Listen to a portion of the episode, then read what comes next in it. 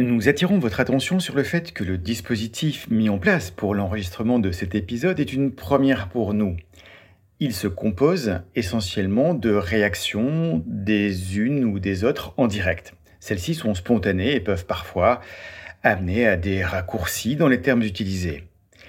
Par ailleurs, nous faisons référence majoritairement au vécu de femmes autistes, mais nous rappelons que l'autisme est un spectre et qu'il y a autant d'autisme que d'autistes. Nous faisons dans cet épisode un focus sur le vécu de personnes qui conjuguent deux facteurs qui peuvent avoir un impact sur leur expérience de vie.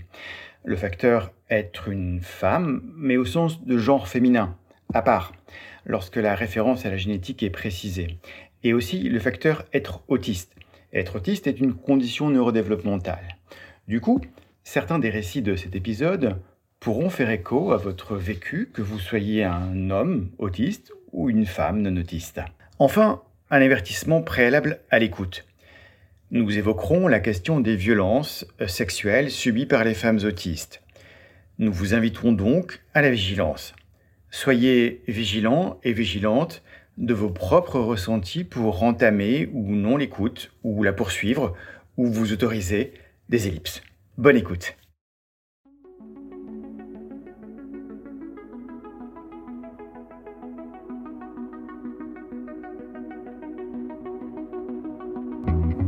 Je suis très heureux de vous retrouver pour ce nouvel épisode.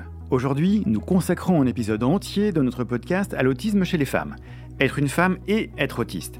Nous recevons pour cela une chercheuse qui vient de publier un livre de référence sur le sujet, l'autisme au féminin.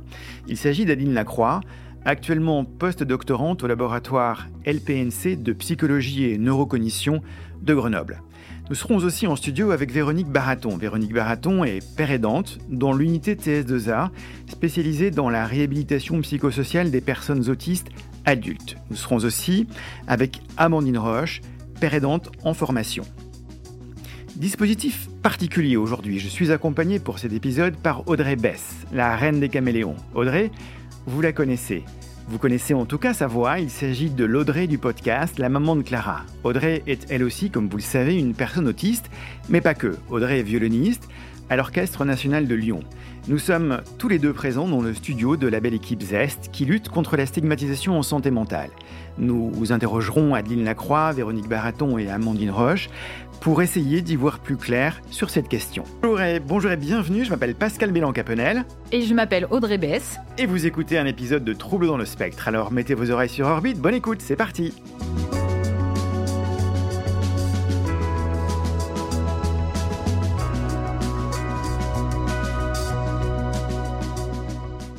Le professionnel moyen, s'il n'a pas fait de formation complémentaire sur le TSA, souvent il va être là, il va se dire mais je vois même pas en quoi vous êtes autiste. Je, vous n'êtes pas autiste, vous avez juste un trouble du comportement alimentaire, vous êtes juste, euh, vous êtes juste bipolaire ou vous êtes euh, anxieuse, etc. Mais euh, il va pas diagnostiquer le TSA.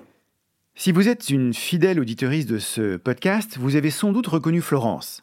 Elle pointe très directement les lacunes de la clinique de l'autisme chez les femmes autistes. Invisibles, ignorées, et je pourrais ajouter sans aide, nous y reviendrons.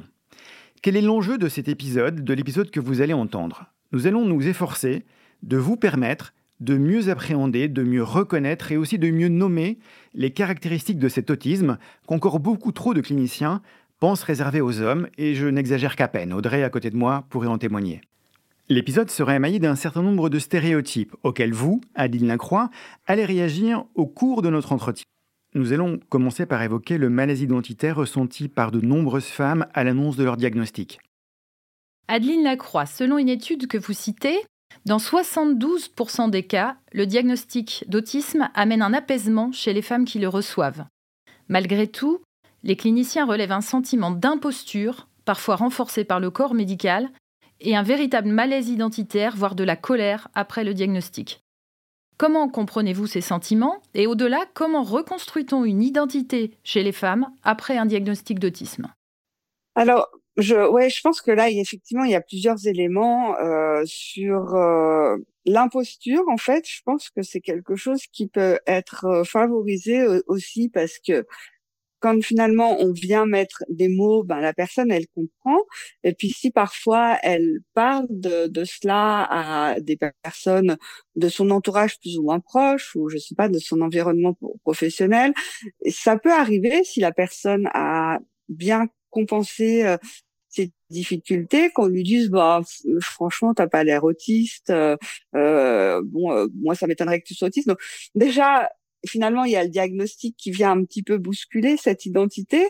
Et puis, il y a euh, ces autres personnes qui sont euh, naïves vis-à-vis de ce que c'est que l'autisme, qui reviennent bousculer l'identité. On sait, les, les personnes euh, souvent, euh, les femmes autistes ont pu souvent se poser beaucoup de questions au cours de leur vie en se disant, bah il y a un truc qui cloche. Et puis a d'autres moments finalement, euh, ça allait mieux, donc elles se disent, bah non, peut-être qu'il y a rien qui cloche. Enfin, elles se sont trouvées un petit peu entre deux eaux. Et là, on vient leur apporter une réponse, et cette réponse est parfois justement mise en doute. Donc c'est c'est un petit peu difficile. Et puis il y a le sentiment d'imposture, je pense, vis-à-vis -vis du fait que elles ont eu toujours l'impression euh, de jouer un rôle parfois et de ne pas être euh, vraiment elles. Donc il y a, y a, je pense, ce sentiment euh, qui est fort et qui crée effectivement aussi un malaise identitaire parce que elles se sont construit peut-être un personnage qu'elles ne sont pas et qui est difficile finalement à tenir. Elles voudraient être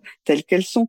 Et je pense que il y a de la colère aussi peut-être parce que euh, bah, tout cela n'a pas été euh, euh, vu plus tôt et peut-être que justement il y a certaines choses qui auraient pu être évitées si ce diagnostic était apparu plus précocement.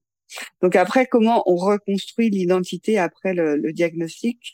Je pense que je suis pas forcément la meilleure personne pour pour en parler. Comme je suis pas clinicienne, je je, je, trouve que c'est difficile. Je pourrais juste, dans ce cas, parler de mon expérience personnelle et pas forcément euh, de, de comment ça se passe chez tout le monde. Mais moi, en tout cas, j'ai personnellement fait plus attention à, à mes besoins. En fait, j'ai un peu remis les choses à plat en disant, bah ok, ça, euh, euh, peut-être que je fais pas comme les autres, mais c'est pas grave. Si j'ai pas envie de sortir, ben c'est pas grave, je sors pas. Euh, si euh, si je me concentre sur des trucs et que c'est ça qui me fait du bien, et eh ben tant pis si les autres ils comprennent pas. Et, et moi je je fais ce que j'ai envie de faire. Et après ben j'ai eu la chance de pouvoir euh, reprendre des études qui me passionnent, qui et, et faire de mon intérêt spécifique mon travail. Donc ça a été une chance énorme. Oui, c'est ça, c'est peut-être euh, refaire un, chemin vers soi, mais un soi augmenté ou en tout cas différent après diagnostic, quoi. Oui, voilà. Et puis de, de, finalement radapter sa vie à soi, quoi. Enfin, moi, j'ai trouvé que c'était c'était ça. On, on a on a on a toujours essayé de s'adapter nous au monde. Alors ça veut pas dire que j'essaie pas de m'adapter au monde. Hein. J'essaie toujours de m'adapter au monde, mais en faisant attention quand même à à, à ne pas euh, me perdre et en, me respectant en fait. Oui, c'est ça. Je crois que le mot-clé, c'est le mot respect, en fait. Hein. Respecter ses, ses, particularités, en tout cas. Voilà, et ses, limites aussi, parce qu'il y en a, et c'est sûr que, ben voilà. Alors, des fois, c'est difficile, parce que on a toujours, enfin voilà, on peut justement avoir envie de faire plein de choses, et puis, si on est sollicité ou ce genre de choses, ben, des fois, on a on a envie de répondre positivement, puis après on est un peu rattrapé justement par euh, la fatigabilité, par euh, par les incompréhensions, par les, les, problèmes sensoriels, mais mais en tout cas, on, quand quand on connaît, je trouve que ça donne quand même, ça aide beaucoup euh, à pouvoir effectivement quand même se se, se respecter et réajuster un petit peu mieux les choses, et pas être toujours dans de la de toujours euh, avec euh, sa deux chevaux euh, mais sur l'autoroute à 150 à l'heure C'est ça. peut-être un, petit mot sur la colère parce que ça m'a frappé lors d'un témoignage qu'on a enregistré pour le podcast. Florence, en l'occurrence, je pense, était très en colère aussi par la perte de chance que ça a été du coup de ne pas avoir réussi à faire les études qu'elle aurait pu faire ou voulu faire quoi. Vous avez vous avez repris les études et, et vous êtes certainement maintenant pleinement épanoui, mais mais je pense que la colère peut aussi venir de là, de cette perte de chance, de la vie qu'on aurait pu avoir si jamais on avait connu nos spécificités plus tôt. Ouais, moi des fois je, je me suis euh, dit ça pour certains points, enfin parce que j'ai arrêté euh, aussi mes premières études parce que je voyais pas de sens. J'étais vraiment dans un et à la, après je me dis ah bah j'aurais dû enfin j'avais commencé des études d'ingénieur mais ça me je, réussissais bien mais je voyais pas de sens etc. Puis maintenant je me dis ah bah, ça m'aurait vachement servi et je crois que bah, alors je, je comprends hein, le sentiment de colère même si je pense que pour certaines personnes c'est c'est bien pire que moi mais mais je crois qu'il faut arriver à dépasser euh, les regrets et se dire de toute façon il y a, il y a toujours des choses qu'on peut construire c'est sûr que euh, notre vie, elle aurait été euh, différente, euh, voilà, si on avait eu un diagnostic plus tôt. Mais mais il y a toujours des choses bien qu'on peut faire et et notre vie, elle est ce qu'elle a. On a appris des choses aussi. Elle est ce qu'elle est. On a appris des choses. Et même s'il y a des périodes où c'est plus dur de se dire ça, mais je crois qu'il faut essayer de, de, de limiter un petit peu les, les regrets, de, de regarder sur le passé et, se tourner toujours plutôt vers le présent et, l'avenir, quoi, un petit peu aussi. Véronique Baraton, vous êtes pérédante dans l'unité TS2A, euh, qui est une unité spécialisée dans l'accompagnement des troubles du spectre de l'autisme chez l'adulte. Vous êtes accompagnée aujourd'hui par Amandine Roche, qui, je crois, étudie la pérédance, euh, si mes informations sont correctes. Hein. Même question donc à, à, toutes les deux. Quel commentaire vous inspire ce sujet du malaise identitaire chez les femmes euh, nouvellement, euh, nouvellement diagnostiquées euh, du coup, c'est quelque chose qu'on retrouve beaucoup, beaucoup. Alors, ça va être le malaise identitaire, on le retrouve chez les femmes comme chez les hommes. Hein. Mais pour ce qui est des femmes, l'identité à diagnostic d'autisme, il est plus difficile, puisque très souvent, les personnes et les femmes dont, qui vont parler avec moi de ce sujet-là, euh, vont prendre comme exemple euh, beaucoup de clichés qu'on va par exemple voir véhiculer euh, dans les médias, où l'autisme est beaucoup véhiculé chez les hommes. C'est-à-dire qu'elles vont s'identifier à ça et dire que du coup, ben, elles peuvent pas être autistes vu que du coup les les clichés qui sont véhiculés dans l'autisme sont, sont, des hommes. Mmh. on entend des fois, mais non, tu peux pas être autiste parce que c'est les petits garçons. Alors déjà, il faut être un enfant et en plus il faut être un garçon. Donc c'est quand même la double peine quand on est une femme et, et qu'on est qu'on est adulte. Hmm. Euh, donc le malaise identitaire, il va se faire quand même pas mal autour euh, de ça. Et c'est vrai que la pérédance, elle est vraiment utile à ce moment-là parce que je me présente aux femmes que j'accompagne en leur disant voilà, euh, moi je m'appelle Véronique, j'ai 34 ans, je suis autiste et je fonctionne peut-être comme vous. Et les personnes vont du coup beaucoup plus pouvoir s'identifier à une personne, à quelque chose, à un vécu qui leur ressemble et se dire ah mais d'accord, pour vous, c'est comme ça, donc pour moi, ça peut être comme ça aussi, euh, etc. Donc, euh, je ne sais pas si c'est clair, mais en tout cas, voilà, avoir un, père du, du, même sexe, de, qui peut avoir un parcours un peu similaire, des fois avec des âges communs, c'est quelque chose qui, qui va aider.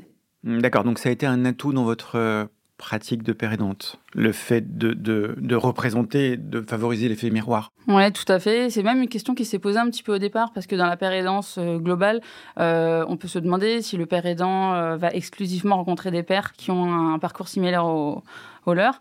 Euh, moi, j'ai pas du tout hésité parce que déjà, euh, j'ai pas énormément de connaissances euh, sur d'autres troubles psychiques ou neurodéveloppementaux. pour moi, c'était vraiment l'autisme, bon, le TDAH aussi, qui, qui me parlait. et en fait, ça a été aussi une demande des personnes qui étaient suivies ici en usager dans le service. Mmh. en fait, au départ, il n'y avait pas de, il n'y a pas de père aidant du tout, hein, mais il a commencé à avoir des pères aidants euh, dans des troubles psychiques. Et en fait, les, usagers autistes euh, ne se retrouvaient pas dans l'identification en miroir avec euh, des pères aidants qui n'étaient pas autistes. Et dans les groupes même, les, usagers autistes qui intégraient des groupes de personnes qui avaient d'autres particularités psychiques n'y se retrouvaient pas. Et on le retrouve chez beaucoup de personnes, mais dans l'autisme, c'est très très fort, le besoin d'identification. Si c'est pas exactement celui à laquelle on voudrait coller, ça va pas marcher. Donc il faut faire très attention à ce que le miroir soit, soit bien, bien fiable pour, euh, pouvoir s'identifier, on va dire. D'accord, ok.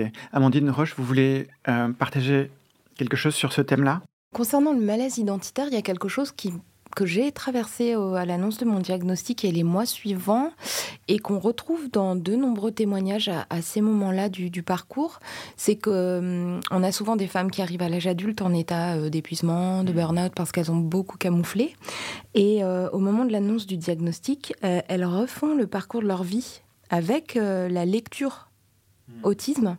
Et elles en arrivent à se poser la question de savoir qu'est-ce qui est de l'autisme, qu'est-ce qui est de moi, qui suis-je, je ne sais plus, j'ai masqué, mais maintenant j'aimerais euh, m'exprimer euh, tel que selon mes besoins et je ne sais plus qui je suis là-dedans et souvent on, a des vraies problématiques euh, vraiment identitaires à ce moment-là qui vont créer des, effondrements majeurs et, surajouter aux, comorbidités type burn-out, effondrement, dépression. Parce que du coup, quand elles deviennent visibles, c'est à l'occasion d'un épuisement, d'une dépression, d'un burn-out euh, ou d'un trouble anxieux généralisé. Euh, est-ce que c'est quelque chose que vous retrouvez beaucoup dans votre pratique professionnelle, Véronique Baraton, de, de Et quelles sont les souffrances principales qui, s'expriment euh, dans, enfin, au moment des, des, rencontres que vous organisez avec, les, avec ces femmes autistes nouvellement diagnostiquées? Alors, euh, c'est vrai que quand, on reprend ça et qu'on croise aussi avec l'identité, euh, avoir un diagnostic de TSA, avoir son diagnostic, ça va pouvoir permettre d'accepter énormément de choses qu'on faisait avant ou qu'on était avant. Euh, par exemple, il y a des femmes qui font des choses qu'elles ont entendues comme étant garçons manqués, la façon de s'habiller, la façon d'être, la façon de faire du sport, la façon de chahuter, la façon de se comporter dans des lieux sociaux, etc., où elles se sont forcées toute leur vie à essayer de faire ça comme une femme. Euh, ça va être des choses toutes bêtes, mais porter des robes, porter des collants, euh, sourire euh, à, des, à des dîners, ne pas trop s'exprimer de façon grossière. voilà, que des choses sont beaucoup plus acceptées chez les hommes. Et quand elles vont comprendre qu'en fait, elles sont comme ça aussi, aussi par le biais de leur, de leur autisme, de leur diagnostic, et eh ben elles vont accepter cette partie-là qui en fait fait partie d'elles et vont beaucoup plus l'extérioriser et l'accepter. Euh, donc par exemple, une personne euh, une femme voilà qui vient me voir et qui et qui s'est forcée toute sa vie à s'habiller d'une certaine façon, à se comporter d'une certaine façon, elle va se réhabituer et elle va se réapproprier une personne qu'elle avait un petit peu effacée, qu'elle avait un peu oubliée. Quitte à, je sais pas, il y a des personnes des fois qui viennent me voir qui me disent, euh, euh, moi j'avais tel ou tel surnom quand j'étais petite, euh, ça me dérangeait pas des fois d'avoir un peu des surnoms de garçon, ça me dérangeait pas, mais ça dérangeait les autres. Donc j'ai essayé de d'enlever ça de ma personne. Avec le diagnostic, ça va venir renforcer positivement ça et dire en fait je peux l'accepter. Oui, d'accord. Ou aussi des, cas inverses. J'ai en mémoire le cas d'une père Herzl, qui disait avoir beaucoup souffert de ne pas se reconnaître dans une féminité exacerbée à l'adolescence. Euh, elle ne se sentait pas du tout euh, femme euh, de façon stéréotypée. Et c'est là que les premières pensées suicidaires sont apparues. Ouais, ouais. Et c'est vrai que ce passage à l'adolescence est extrêmement violent, alors pour tous les adolescents, hein, mais euh, dans le cas de l'autisme, puisque c'est ça dont on parle aujourd'hui, euh, je suis une femme, euh, une jeune femme, donc qui passe de petite fille à ado et à femme. c'est vraiment la période où où il y a énormément de, dépression, de burn-out, et c'est vrai d'idées suicidaires ou de passage à l'acte, parce que déjà avoir une identité propre quand on est enfant, quand on est adolescent, c'est adolescent, c'est difficile. mais en fait, quand on a un cerveau autiste, on va coller à ce qu'on nous demande. Euh, on essaye en tout cas de. Enfin, c'est plus facile d'imiter quelqu'un, euh, de, faire quelque chose parce qu'on nous l'a demandé, tout simplement parce que bah, vu que les codes, on les a pas euh, de manière innée, on va plutôt copier. Et si à ce moment-là, on copie une personne qui, une femme parfaitement pomponnée, qui adore se maquiller, qui adore rigoler avec ses copines, qui adore sortir en boîte, qui va être un peu le. qui fait du shopping, etc., qui porte des sacs à main, des talons, enfin, je reprends vraiment des clichés, mais parce que c'est des, des clichés qui ressortent beaucoup, beaucoup dans les rendez-vous et qui font, font, du mal à énormément de femmes, si à ce moment-là, ces jeunes femmes euh, copient euh, des copines, des cousines, des sœurs qui font ça, euh, elles vont aller là-dedans et se faire vraiment, vraiment du mal parce qu'elles vont même oublier leur identité. Hmm. Il y a des femmes à qui on a dit, mais moi je te reconnais pas, je sais pas qui t'es, et elles-mêmes ne savent plus qui elles sont en fait. Mais il faut, à ce moment-là, pour survivre, qu'elles copient une personne ou plusieurs personnes pour tenir. Quoi. Et là, ça va être la descente aux enfers parce que ça, s'éloigne de plus en plus de la personne qu'elle est au départ. Et dans les deux cas, on est perdante, on copie, on imite, on compense, on est fatigué, on perd, on n'imite pas, on souffre. Et donc, dans les deux cas, Exactement. Alors, euh, des fois, de, copier une personne, si c'est une personne euh, qui nous ressemble à peu près, ça peut aider parce qu'il y a quand même des comportements qu'on apprend. Euh, moi, je sais que dans mon cas, j'ai imité ma sœur il y a des choses qu'elle m'a appris, donc c'était bien. Par contre, il y a des choses j'ai beaucoup trop copiées et voilà, ça m'allait pas du tout. Donc, ça dépend aussi des personnes qu'on suit. voilà, il y, a beaucoup de débats sur le camouflage et savoir en quoi ça protège, en quoi, au contraire, ça nous fait couler. Mais voilà, je pense que ça dépend aussi des personnes qu'on imite, qu'on va suivre, etc.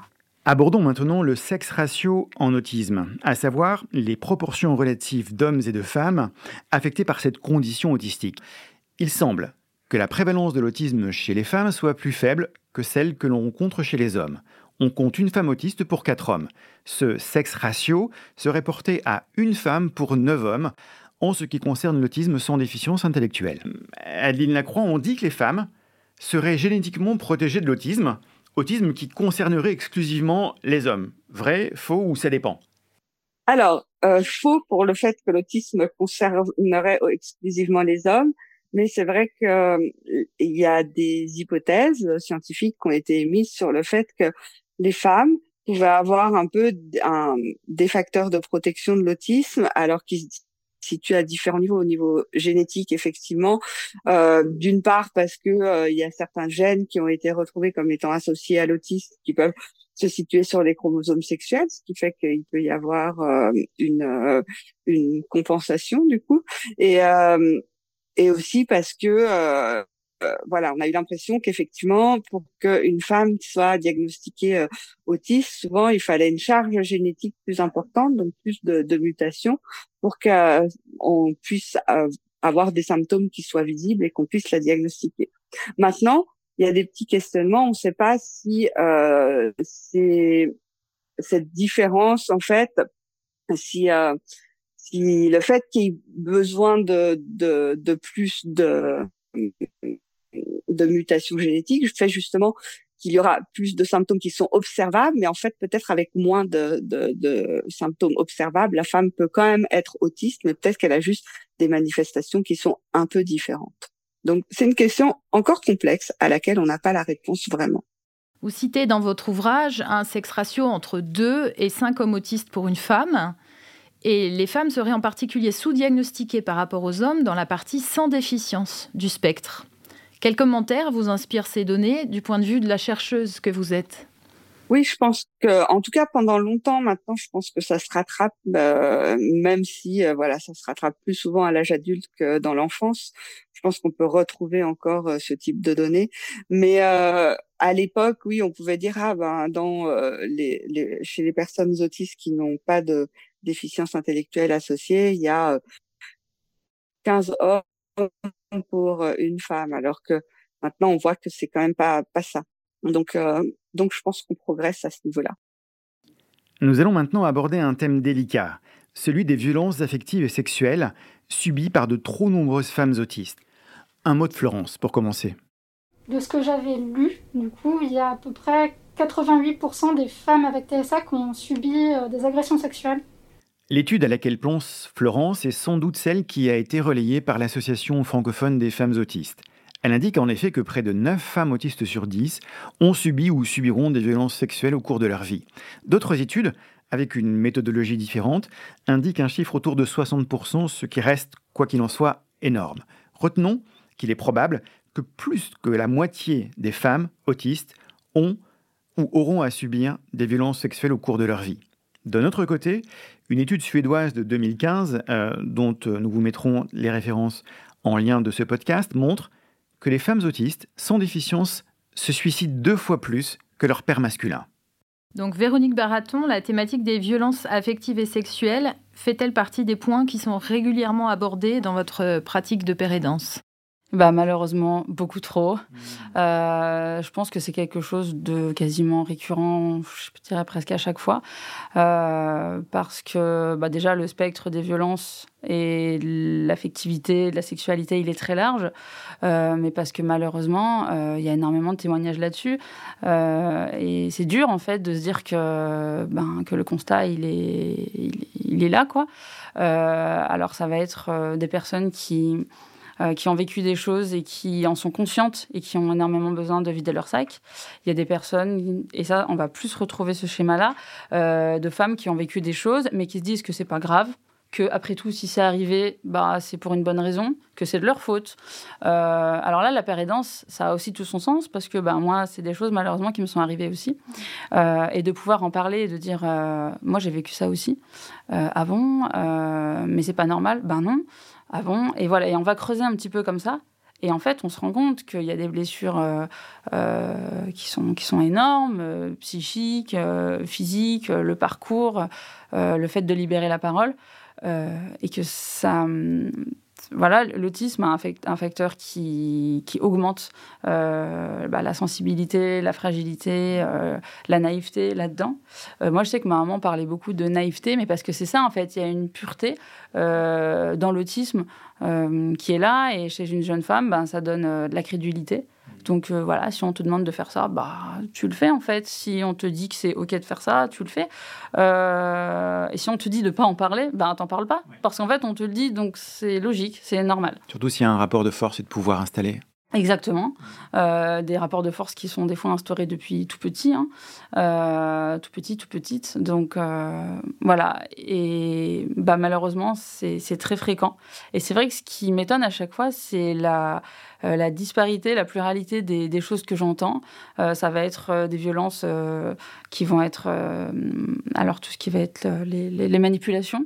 Ça, va être, euh, ça peut être au téléphone, ça peut être par texto. Il euh, y a des femmes qui pensent qu'elles n'ont jamais été agressées sexuellement parce qu'elles n'ont jamais rencontré la personne. Mais des fois, les hommes vont demander des choses par texto, forcer les personnes, euh, jouer sur l'émotivité, jouer sur l'abandon, jouer sur comme ça tout ce qui se joue qui, qui peut être plus fragile c'est une femme autiste. et là, ça va être des violences sexuelles. Donc, et en fait, ça va être quand, quand on est père aidant, réapprendre un peu la réalité. Parce que moi-même, en fait, j'avais pas énormément de, matière euh, de ce qui est bien, pas bien, de ce qui se fait, de ce qui se fait pas. Et heureusement, je me suis formée à ça pour pouvoir après euh, expliquer, dédramatiser, parler euh, et surtout mettre des mots sur le fait que non, c'est pas bien, que non, c'est pas normal et que, et que l'autisme est un facteur aggravant. Il me semble qu'en plus du concept de naïveté sociale, il y a aussi le problème que quand on est autiste, on a tendance à croire absolument tout ce qu'on nous dit. On n'a pas l'idée de se dire que l'autre peut être manipulateur, peut ne pas dire la vérité, et ça complique aussi la situation, je pense. C'est tout à fait ça. Et si en plus la personne en face rentre dans votre sphère d'intimité, euh, d'émotivité, la personne va dire euh, mais je t'aime, donc si tu m'aimes, tu dois faire ça. Euh, pour une personne autiste, ben, c'est juste complètement logique. Euh, c'est comme si on te disait, si tu veux faire du vélo, pédale, il faut que ça avance. Quoi. Euh, donc il n'y a, pas a pas le filtre de, tiens, ça me paraît bizarre, peut-être que je devrais d'abord en parler à mes copines, peut-être que je devrais d'abord en parler à, ma maman ou autre. C'est juste normal. Donc déjà, voilà, il y a cette naïveté et cette, le fait qu'une personne qui nous dit quelque chose, c'est forcément la vérité. Euh, mais en plus, si la personne, euh, on a de l'amour pour elle, euh, chez les personnes, chez les femmes autistes, il va y avoir des fois même un, un intérêt restreint pour la personne, la personne en face, une adoration, le fait de mettre la personne un peu sur un piédestal. Hein, et alors là, du coup, ben, c'est gagnant pour la personne en face. Si c'est une mauvaise personne, elle va avoir le droit à tout. C'est la porte ouverte et après, elle est libre de faire ce qu'elle veut. Aline Lacroix, qu'est-ce qui, rend les, qu'est-ce qui rend les femmes autistes plus vulnérables? Aux agressions que les femmes neurotypiques, encore de votre point de vue de chercheuse? Les, femmes autistes sont plus sujettes euh, aux violences euh, affectives euh, et sexuelles. Et ça, ben, c'est lié au fait que même si les femmes autistes ont du coup des compétences socio-communicationnelles qui en général sont un peu meilleures que celles des garçons, elles peuvent souvent développer euh, plus facilement euh, des relations, notamment des relations euh, sentimentales et amoureuses, mais ça n'enlève rien leur difficulté de compréhension sociale et donc parfois un petit peu une certaine naïveté sociale qui fait que c'est très facile pour elles d'être prises dans dans des schémas en fait euh, abusifs en fait qu'elles vont euh, peiner à comprendre et dont elles vont aussi euh, peiner à se défaire parce que parfois ben elles ne savent pas dire non, elles ne savent pas se rendre compte de certaines limites ou uniquement quand quand c'est un peu trop tard. Donc c'est ce qui les rend effectivement particulièrement euh, vulnérable en fait euh, à ces abus et agressions euh, ben, sexuelles, affectives, mais ça peut être aussi d'autres types d'abus hein, dans le monde du travail, etc. Mais c'est ça. Pour faire un petit peu le, départ entre tous ces chiffres liés à la violence, aux violences sexuelles faites aux femmes, on vient d'entendre, on vient d'entendre Florence qui, qui, parle, en tout cas des résultats d'une étude qui, qui montrerait que que les femmes ont ou subiront à 90% des violences sexuelles au cours de leur vie. bon, alors c'est une étude qui est, peut-être sur laquelle vous avez quelques réserves. Est-ce qu'on peut parler des, biais qui, qui peuvent apparaître dans des études, dans des études comme cela en, psychologie sociale? C'est donc toutes les études sur le sujet sont intéressantes, mais dans tous les cas, il y a toujours des on va dire des limites méthodologiques et, euh, et c'est vrai que quand on fait par exemple euh, une étude spécifiquement sur ce sujet qui est ben voilà spécifique euh, spécifique et délicat. Parfois, les personnes qui vont répondre, si on fait l'étude en ligne, les personnes qui vont répondre sont des personnes qui vont se sentir particulièrement euh, concernées par cela, ce qui peut euh, du coup gonfler un petit peu les, les, chiffres qu'on va obtenir, qui, qui, qui seront difficilement, enfin, euh, fiable euh, sur sur la population entière. Ça n'enlève rien au fait que les personnes autistes et les femmes autistes surtout, du fait de leurs caractéristiques, sont particulièrement euh, euh de, de, subir ce type d'agression et de violence. Mais c'est vrai que je suis toujours un petit peu réservée avec les chiffres sur ce genre de sujet quand c'est pas fait euh, plutôt sur euh, voilà sur une population un petit peu plus euh, générale, par exemple de, de toutes les personnes qui seraient venues vues pour pour un diagnostic ou ce genre de choses, ou peut-être qu'on pourrait avoir des, des, chiffres un petit peu plus et encore que les personnes qu'on voit pour un diagnostic, il y a aussi toujours un biais puisqu'il y a, y a des personnes qui vivent bien au quotidien avec leur autisme et qui vont pas forcément se faire diagnostiquer. Donc il y a aussi donc dans toutes les études, hein, dans les études que je fais, il y a aussi euh, des, des, biais que, que je peux mettre en avant, voilà, sur, sur d'autres sujets.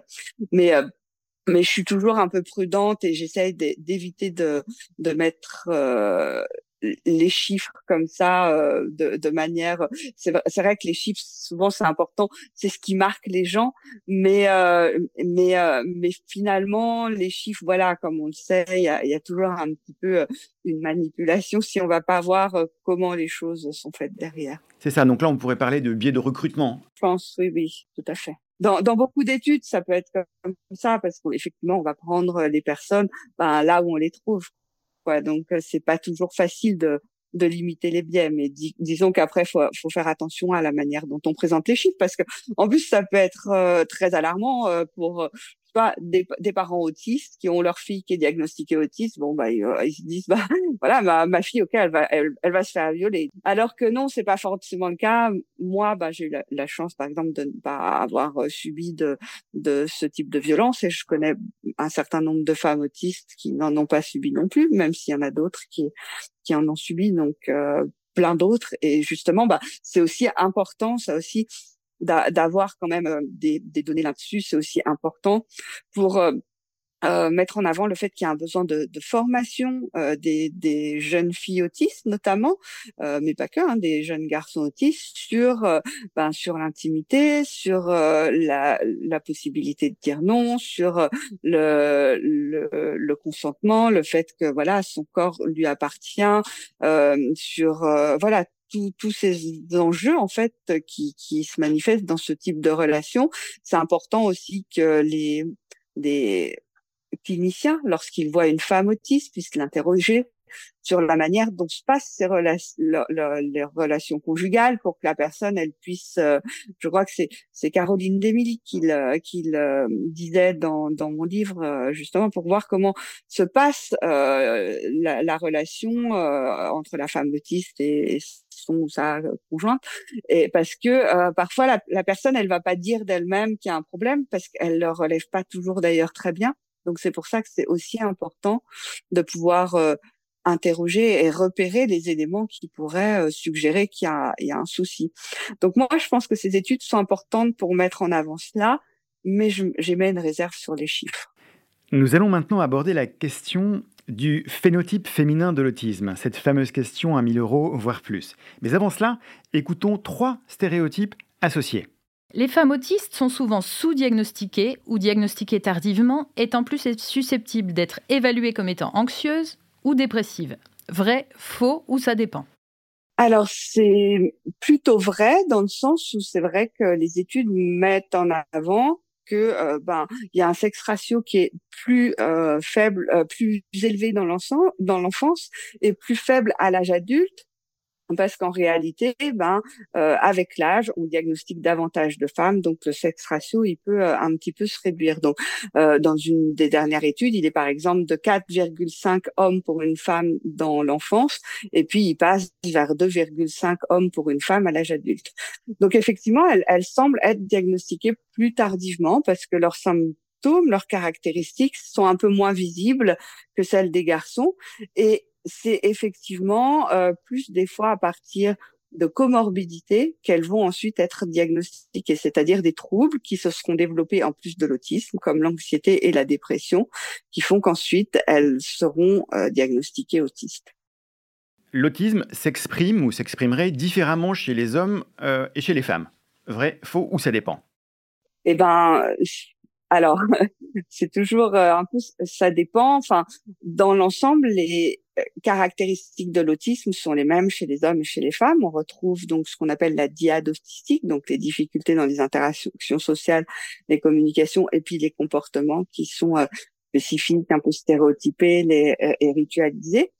Mais euh, l'expression de ces caractéristiques peut varier un petit peu chez les hommes ou chez les femmes, et ce pour un mélange de raisons euh, à la fois génétiques et euh, environnementales, éducatives, euh, puisque euh, ben voilà, les, les, femmes sont beaucoup plus éduquées à aller vers les autres, à communiquer avec les autres, à, à être davantage sociables, et donc effectivement, souvent on observe cette caractéristique, ces difficultés socio-communicationnelles euh, sont un peu moins marquées, en tout cas de manière visible, par exemple chez les femmes, où les intérêts sont un petit peu euh, plus euh, conventionnels, et ce qui va permettre en fait de, de aux femmes de, de masquer un petit peu leurs difficultés.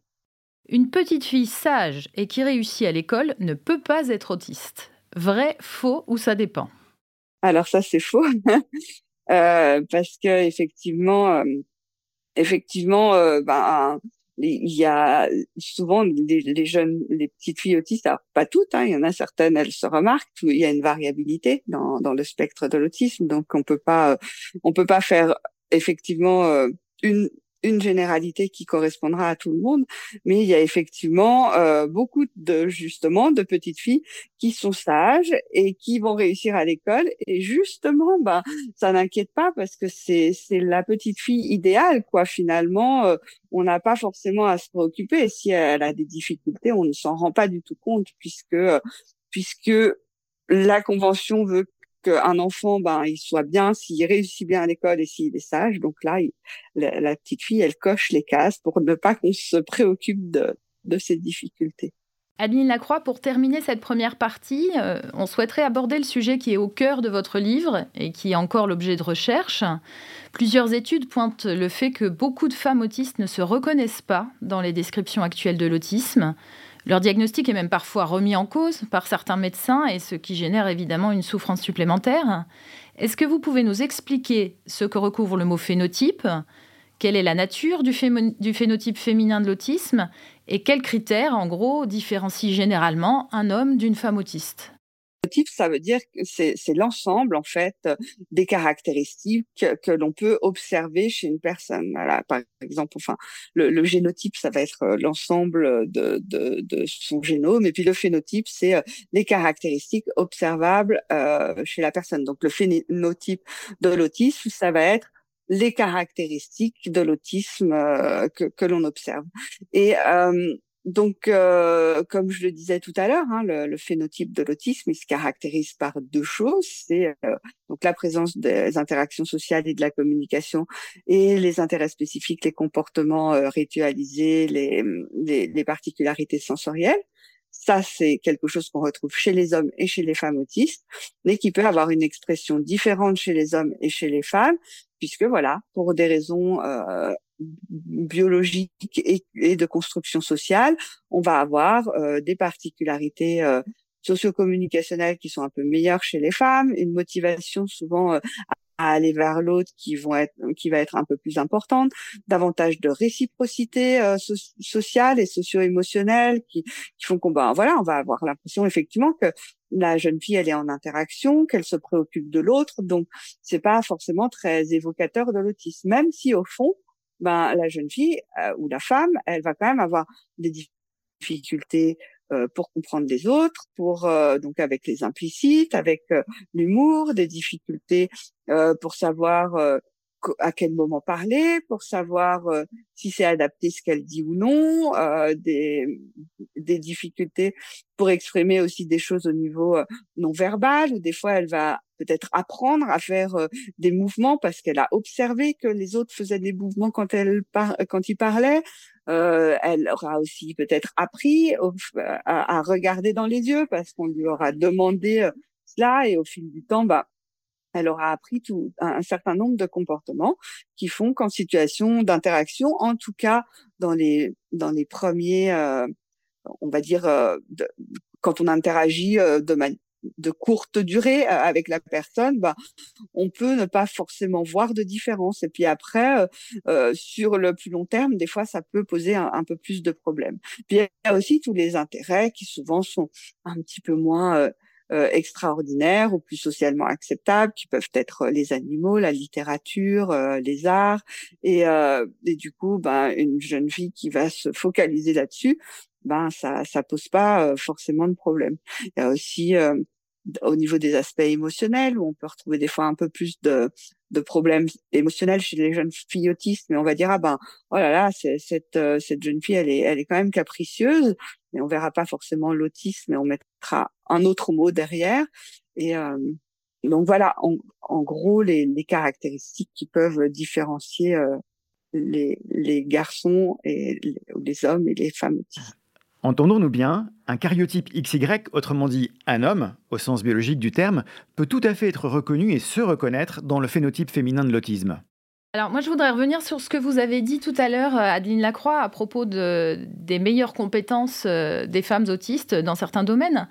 Les meilleures appétences et compétences sociales, ça peut sembler un atout, mais quelles sont les, répercussions fonctionnelles négatives que vous avez pu remarquer chez les femmes?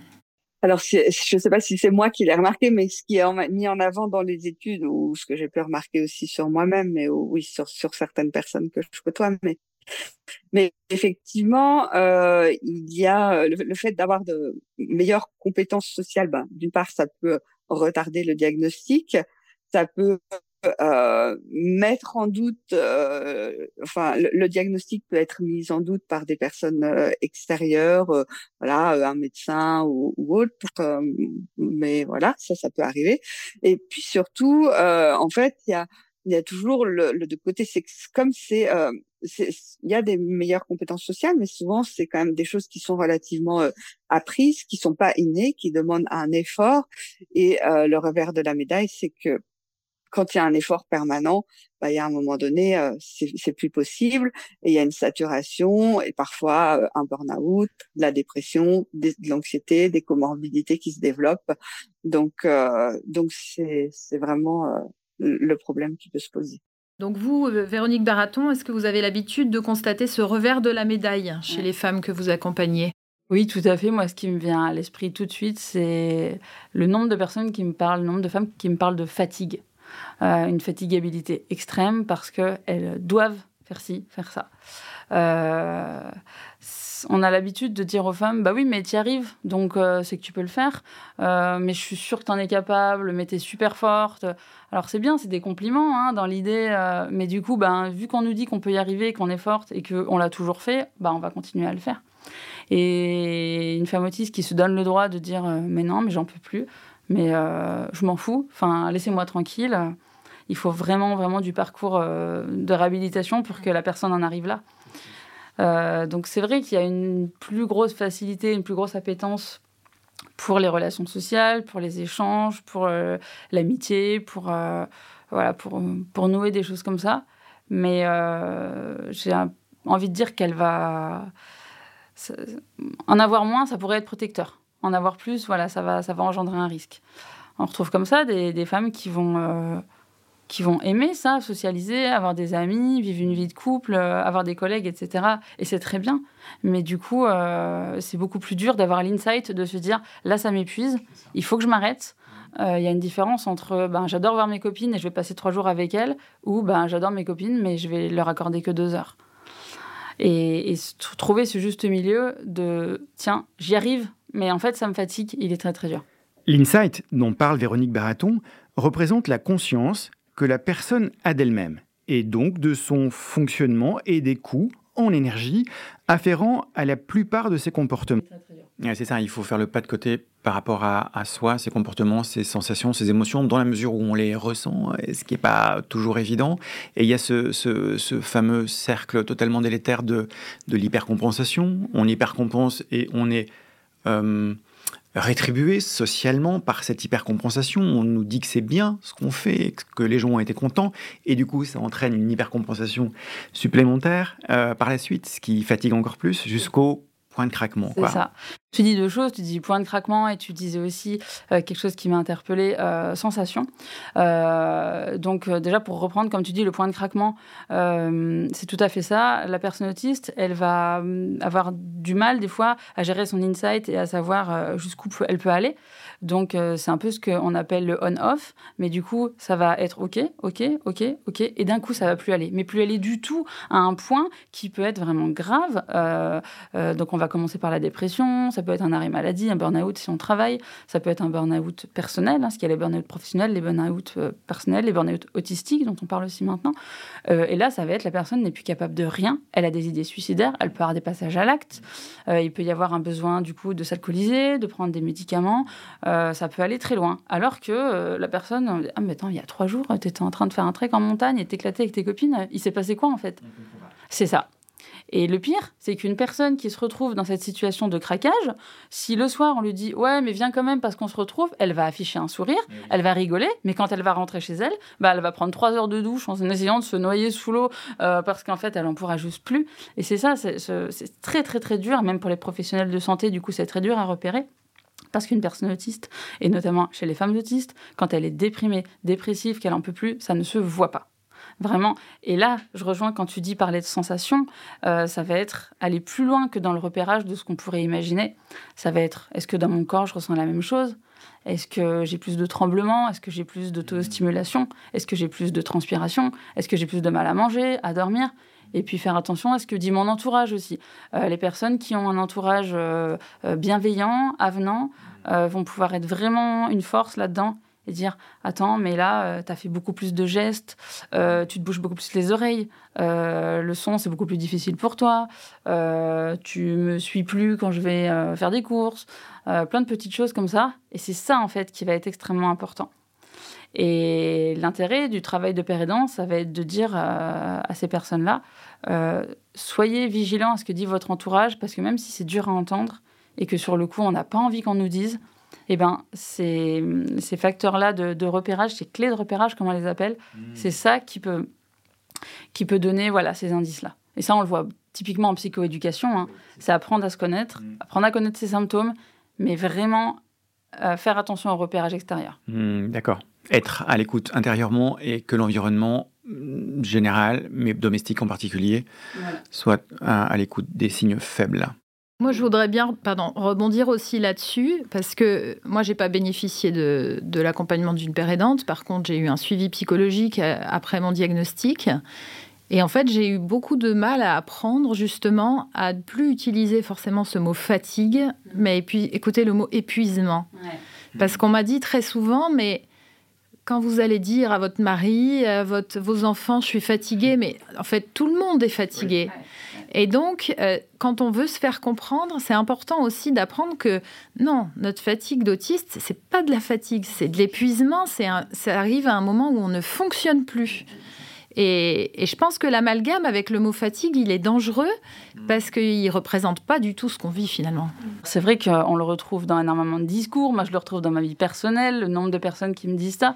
Euh, et c'est vrai qu'on répond oui, je suis fatiguée. Mais comme tu dis, c'est pas du tout de la fatigue. On n'a pas envie d'aller dormir, en fait. On a envie de se jeter d'un pont.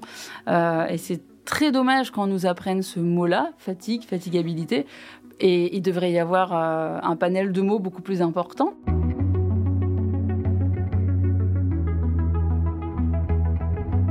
On s'arrête là pour cette première partie déjà très dense. Prenez le temps de la digérer et rendez-vous tout de suite ou pas pour la seconde partie où nous retrouverons nos Troubles dans le spectre est un podcast produit par le Centre Ressources de réhabilitation psychosociale, le Centre Ressources Autisme Auvergne-Rhône-Alpes et le dispositif ZEST. Il est soutenu par l'unité TS2A, iMind, la Fondation de France et par le Groupement national des CRA. Cet épisode a été écrit par Audrey Bess, Pascal Bélan-Caponel et toute l'équipe de Troubles dans le spectre. Mixage et réalisation, Enzo Moscatelli. Musique, Phil France.